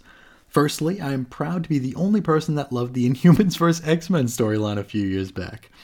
Think of how much of a force of good for good Hank McCoy was in that storyline compared to now. I mean, what gives Hickman? Do you have to make him such an evil spook ass hat? Secondly, the original Generation X first few issues in the 90s were among the best X books ever. I'm still grateful to you and Reggie devoting a great show to that period for me. Thirdly, I can't believe I'm going to say this, but the Dark Phoenix saga like totally sucks. I hate all that Jason Wyngarde time mirage rubbish and the frilly costumes. Lady Jane Grey, yada yada yada. Give me anti-hero Emma Frost nowadays and the recent Hellfire Gala glitz and glam over that boring Hellfire Club story arc any day. Much more fun. Fourthly, I preferred Planet Size X Men to the 70s Giant Size X Men. Another completely overrated and boring book. Seriously, try rereading that issue. I did a few years ago and it has not aged well. Fifthly, I can't get enough Shi'ar Empire in my X books. Need more Shi'ar cosmic goodness. Incidentally, I think you'd love Kelly Thompson's Rogue and Gambit and Mr. and Mrs. X books from a few years back. Great dialogue, great art, plus great Shi'ar action. Finally, and I hope the X Desk is listening to me, bring back the Starjammers. Throw a chrome cover on the issue for extra measure. And boy, what was it where the I think it's an issue of Ms. Marvel coming up in the next few months that will feature the Starjammers. At least they're on the cover, which I suppose doesn't mean anything. But uh, hopefully, hopefully we'll see the Starjammers in there, and uh, and if so, uh, we will we will probably cover it here on the show as well. The uh, Gambit or the Rogue and Gambit and Mr. and Mrs. X series are definitely on my to read pile here. I've been collecting them over the past few years when I see them. Uh, they are, I don't know if they didn't sell all that well because they are terribly difficult to find. I actually managed to finish up my Rogue and Gambit collection on a trip to Minneapolis. I had to fly halfway across the country to find an issue of Rogue and Gambit. Uh, definitely one I'm interested in here. I already have, I already have all the artwork put together for Mr. and Mrs. X Lapsed, which is a series that I'm hoping to do as a Sunday show somewhere down the line when I actually get all the rest of the issues in place. I suppose I could do them from, you know, Marvel Unlimited, but uh, I don't know, it just feels weird to cover them when I don't own them, when they're when they're current year or recent year books. I am definitely with you on those first uh, the first year or so of Generation X being some of the toppest toppest tier. Is that a word? Toppest tier? The some of the best stuff that I read. It hit me at just the right time in my uh, in my fandom. Uh, they were my peers. These these kids in Generation X were my were my peers. It was just uh, ah, really fun. I, I would I could only compare it to how teenagers of the '80s probably received New Mutants. And of course, I have been a longtime proponent of Giant Size X Men number one not being very good. it's uh, when I covered that one on the blog a couple years ago. It was just like, wow, this is not great. Um, and I think I even mentioned that when we covered uh, uh, Planet Sized, because Planet Sized got hyped like nuts, you know, like crazy. It wasn't a bad story, uh, but just uh, all the hype and all the comparing it to the import of Giant Size number one, it uh, kind of, I don't know, I, I guess I was just kind of over it before we even got it, because I don't think anybody can argue that Giant Size was very important. You know, quality of the story is what it is. It was just it was just a story. It was it was bloated. It was overlong. It didn't really have a satisfying ending. It was kind of just all over the place. But as far as importance is concerned and lore, I mean, I don't think we can compare planet size to giant size in that regard at all. Andrew wraps up with Okay, time for me to go. I fear my credibility is now sinking faster than an adamantium surfboard. Great to see you reach 300 and looking forward to 400. Happy New Year and keep on rocking in the free world. Well, thank you so much for the very thoughtful message here, Andrew. I really, really do appreciate you listening and taking part and engaging. It's uh, always wonderful to hear from you. And that'll do it for the mailbag, but uh, how about we hop into the voicemail box now? Let's kick things off with our pal Chris Bailey. Hey, Chris. It's Charlton Hero, Chris Bailey here. You know, your good old recording buddy, and I got to tell you, I am super, super impressed that we are here at a milestone episode, episode 300 of X Lapsed, and I could not be happier for you.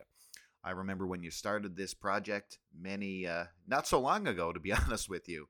And uh, ever since then, you've managed to shame every single podcaster in your wake with your efforts and getting to episode 300 in such a short period of time.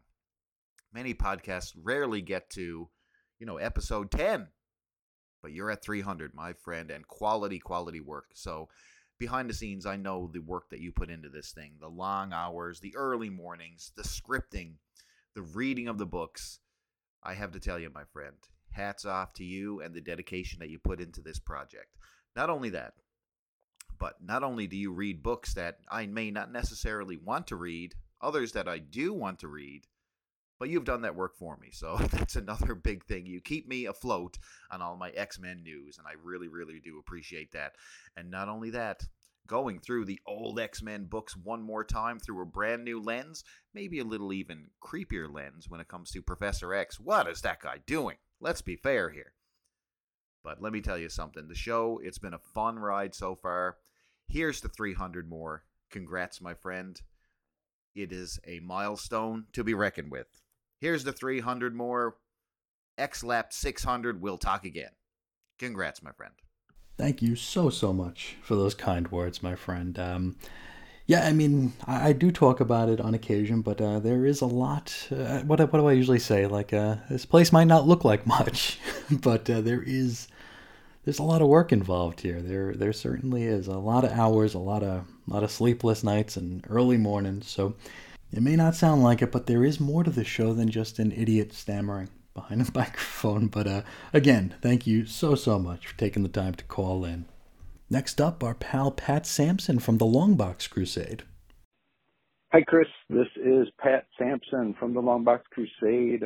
Wanted to call in and wish you a very happy and congratulations on hitting episode 300 of X Laps. That's pretty cool. I am a listener, but I am several episodes away. I am currently at episode 249, so about 51 episodes away from until I'll hear myself on this. But just wanted to talk with you and let you know I appreciate what you're doing. Love listening to the show. Keep it up. And it was great to see you last summer. Hopefully we can meet up again. Take care, Chris. Bye. Well, thank you so much for writing for writing and no, you called in. Thank you so much for calling in, Pat. And yes, it was uh it was wonderful meeting you and your family last summer. We'll definitely have to plan another visit somewhere down the line. Uh, you were the first podcast person I ever met in uh, in person, so that was very very cool. But thank you so much for calling in with the kind words there, my friend. Next up, we'll go to Derek Graymalkin. Hey, X Laps. This is 1407 Graymalkin calling say hello. And as far as this, uh, as far as Kitty's little statement, she was acting like a brat. Xavier was doing the right thing, putting her on the New Mutants team. And the entire time she complained and put the uh, New Mutants down, I'm really surprised the way Danny was written uh, uh, Kitty and Danny never fought. Just saying. Like, Danny got hands. Love your stuff. Keep it going, brother. well, thank you so much, Derek. Uh, now, this is a reference to the little, uh, you know, the little gimmick I have up about the about the phone line. You know, it is it's a picture of Kitty saying, you know, call yada yada yada jerk. You know, three what what the hell is my phone number? Six two three three nine six jerk. It's in the panel of you know Professor X is a jerk, which was when he tried to stick her on the New Mutants. But thank you so much for uh, for calling in there, Derek. I really really appreciate it. Now, last but certainly not least, our good friend Mark Jagger.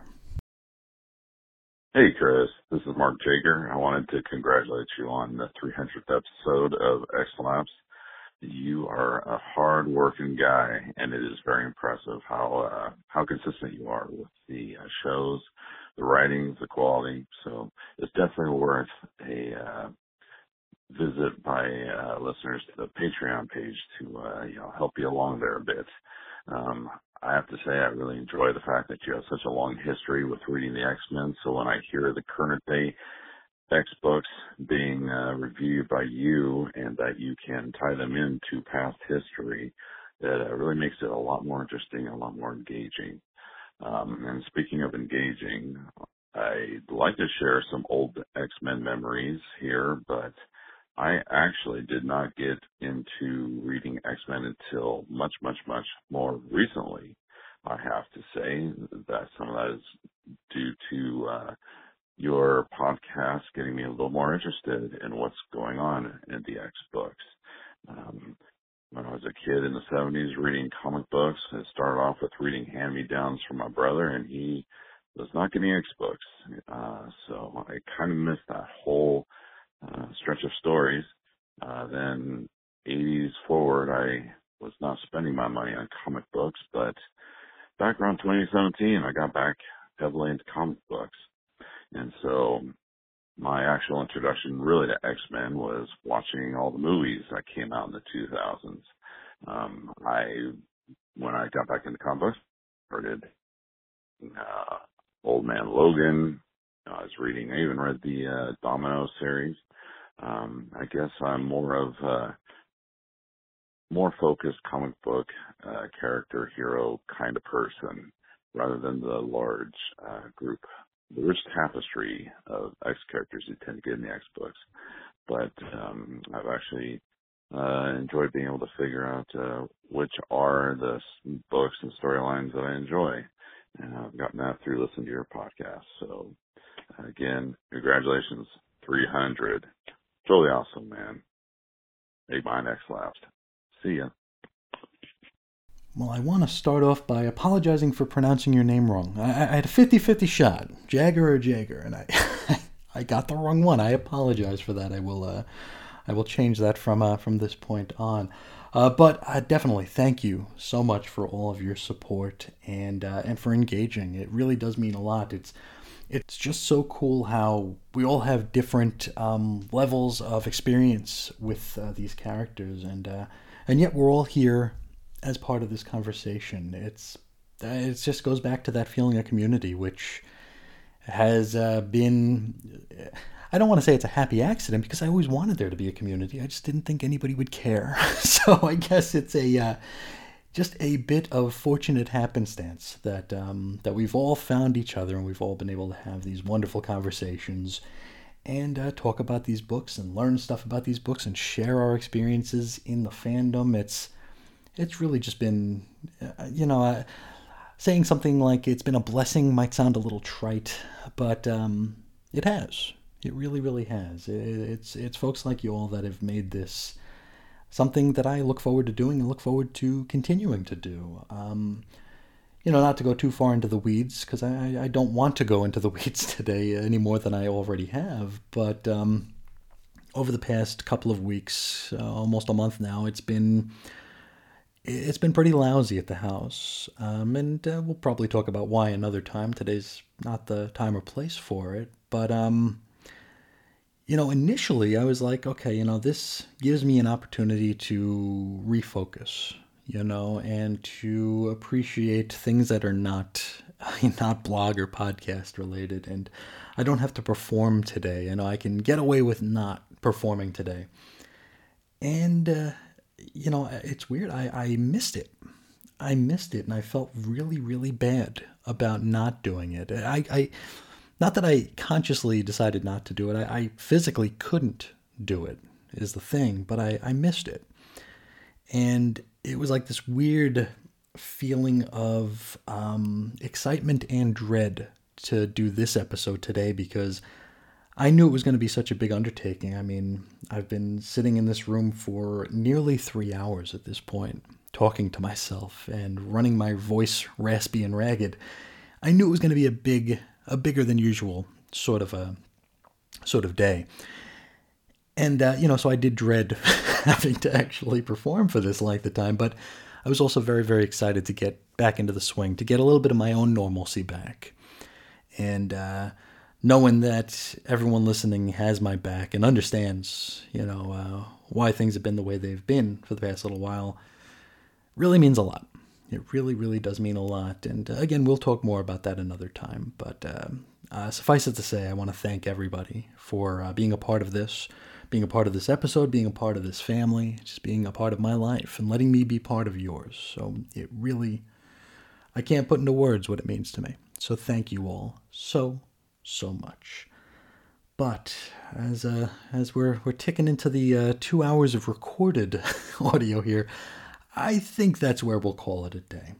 Uh, if anybody out there would like to get a hold of me, um, if anybody has any you know episode 300 thoughts you'd like to share, please feel feel free, feel encouraged to write in, call in, whatever you want to do, whatever's easiest. Um, I'm there. Uh, if you want to get a hold of me, you can find me on Twitter at Ace Comics. You can shoot me an email to weirdcomicshistory at gmail.com. You can call into the XLapsed voicemail hotline, 623-396-JERK. For blog posts and show notes, six years straight every single day. Chris is on infiniteearths.com. You can join us on Facebook. That is, what is that? XLapsed. Yeah, not, not Ace Comics. That's Twitter.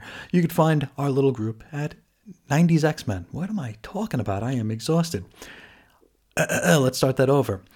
On Facebook, you can find us at 90s X-Men. Um, you can hear the entire audio archives at chrisandreggie.podbean.com or by searching up Chris and Reggie's Cosmic Treadmill or X-Lapsed or Weblapsed, any of the names of the shows, you could probably find us very, very easily. And finally, there is the Patreon, where you can get some behind the scenes stuff, some exclusive content, audio, and text as well as a great and wonderful group of folks to chat with. That is patreon.com slash xlapsed. And with that, I think we're just about done. So thank you all so, so much for choosing to be uh, part of this, for letting me spend some of my day with you and you with me. It really does mean so, so much there's 300 in the can, and uh, here's to uh, however many more, right? But uh, thanks again. Thanks again. And as always, I will be talking to you again real soon. See ya.